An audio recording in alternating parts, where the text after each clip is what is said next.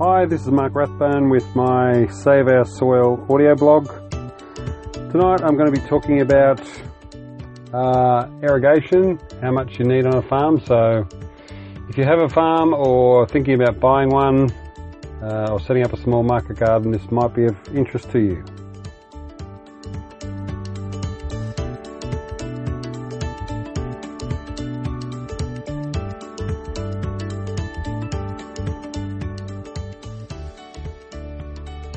Tonight I thought I'd talk a little bit about irrigation.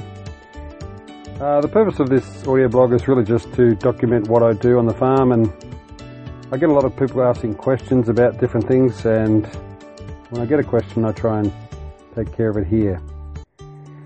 Some people have asked me in the past, you know, how to battle with 45 degree days. Lately, we've had three consecutive days over 45, and um, I thought I'd touch base as to what I do in those situations. Uh, how much irrigation do you need? Well,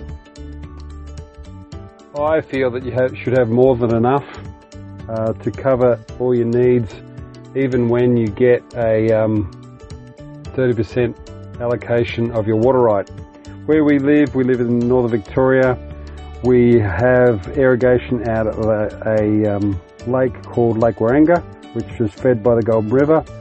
And we have channels coming to our property. And then we have electronic doors which open up and send the water to our property. Then we pump from a channel. And I also have a bore as well. So from the channel system, I have uh, 50 million litres uh, allocation, but um, sometimes we only get half that. And then from the bore, I get um, about 30 million litres. Now, that's a megalitre. A megalitre is a million litres, so just to give you an idea of how much water that is, that would fill a 50 metre swimming pool of about 2 metres deep. So it's quite a lot of water. Um, one of the reasons I went to uh, vegetable farming in the first place is dairy farming takes up a lot of water to grow a lot of grass for the cows. That's not very efficient use of water, I don't think. Um, in the 50s and 60s, my great grandfather uh, farmed here, and we did dairy farming, and also my father. And it used to rain a lot. Uh, there's a lot of depressions in the land that I have now, which was my father's farm. And the swamps were always full in the 50s and 60s. There was frogs and tadpoles everywhere. I remember as a kid catching those tadpoles. And since about 1995, they haven't filled up. So I don't know if that's a sign of things drying up or it's just a cycle that we're going through. But anyway, it's much drier than we have had in the past. So in order to make myself drought proof, I got a government grant to build a bore. And uh, so we take water from seven metres under the ground. And it gives me about uh, I can take up to about 50 megalitres, but I usually take about five. And then we have our water right of 50 million litres or 50 megalitres. And again, I only use about five of it. So 10 megalitres in total, but I have, um, you know, about 80 access. So even if our allocations are only 30% of what we should get, I still have more than enough water to run my vegetable farm. So uh, I pretty much have made myself drought proof. Even in a, a drought recently, we've had 20% allocations and I've still had enough water. Um, so I think that's a good guide to uh, if you're buying a farm, if it's just got one dam and it's not fed by something more prominent than a river or a, a lake, then I think you should look into either a bore or some sort of um, more permanent water system because you just cannot rely on the rain in Australia anymore. I got a government grant to, to put the bore in. It cost $40,000, but the government are quite good uh, as far as irrigation and water resources are concerned.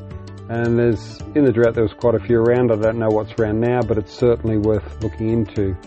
That bore basically cost me $600, and the government paid for the rest, which is really nice. But I'm using um, groundwater, which is keeping the salt levels down, so it's a win-win situation.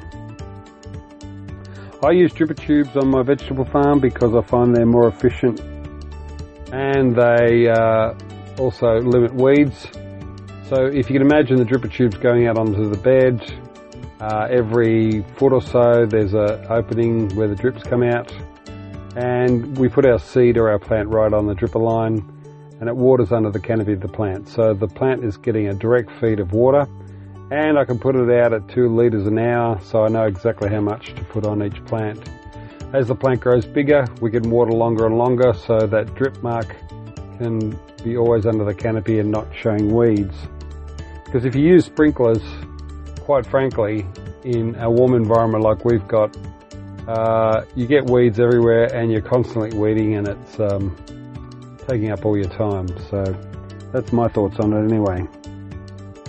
Um, I've seen people buy farms uh, in the dry areas where there's a big dam and they bought the um, property in spring and the dam's been full and then they get into a drought situation and all of a sudden the dam's empty. So if you are thinking of purchasing a property, make sure you have a dam but also some sort of permanent feed to that dam like a bore or a river because it's very important that that happens because inevitably you're going to run into a dry situation. Of course, this also relates to what you're growing and how much water you need, but I reckon you need at least three times the amount of water that you need or have the ability to access that water. Um, I think that's about all I wanted to share. At the moment, we're experiencing 40 degree days. I'm pumping about eight hours a day because for dripper tubes, you can't just stick it on like a sprinkler, a heap of water at one time. So you have to think a few days in advance.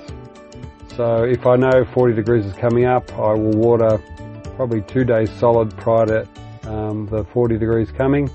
So then I um, fill up the rows full of water uh, so they're soft and moist. And then if I need to top up in the morning and the evening, uh, I do so just so that they've got some free water. It's good to have the soil wet, but it's also good, I think, for some water to be freshly on so that taproots can access it quite easily. Um, we've been pumping eight hours a day, which is 16 litres per plant per day, and some of the bigger plants uh, still need a bit more, but the smaller plants, they're sort of had enough and we turn them off. So I tend to have each row I grow, um, being a farmer's market operation, we only grow in rows. So I tend to only have uh, a tap on each row and then I can um, turn it off and on as I please. I go around each day checking the moisture levels and if I think a row needs a bit more then I can turn the tap on. If I think it's had enough then I can turn uh, a tap off and all the other rows are going. So currently we have about um, 100 rows of stuff going. They're 75 metres long, so we can fit about, there's uh, a dripper every foot, so we can fit about 200 plants per row, which depending on the crop can be down to 100 as well. Anyway, um, I just thought I'd cover the irrigation thing and I hope it helps some people.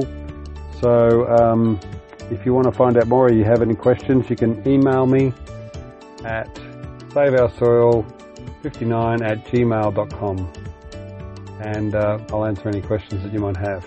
Anyway, thanks very much for listening and uh, if you uh, like what you hear and you want to hear more, then please uh, uh, become a subscriber on Podbean.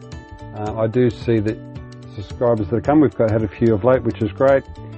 And um, please, you can um, hit me up on Instagram at Save Our Soil, and uh, I'm also Save Our Soil on Twitter, and there's one on Facebook as well. Um, we intend to do more podcasts and also get some guests on, but at this stage, I'm so busy with the summer crops. Uh, we've got watermelons, pumpkins, sweet potatoes, uh, rock melons, heaps of things going on, and I'm so busy I only get to do a podcast when I've got time. So hopefully we'll do more as time goes on. Anyway, that's all for this evening. So thanks for listening and we'll talk to you soon. Bye.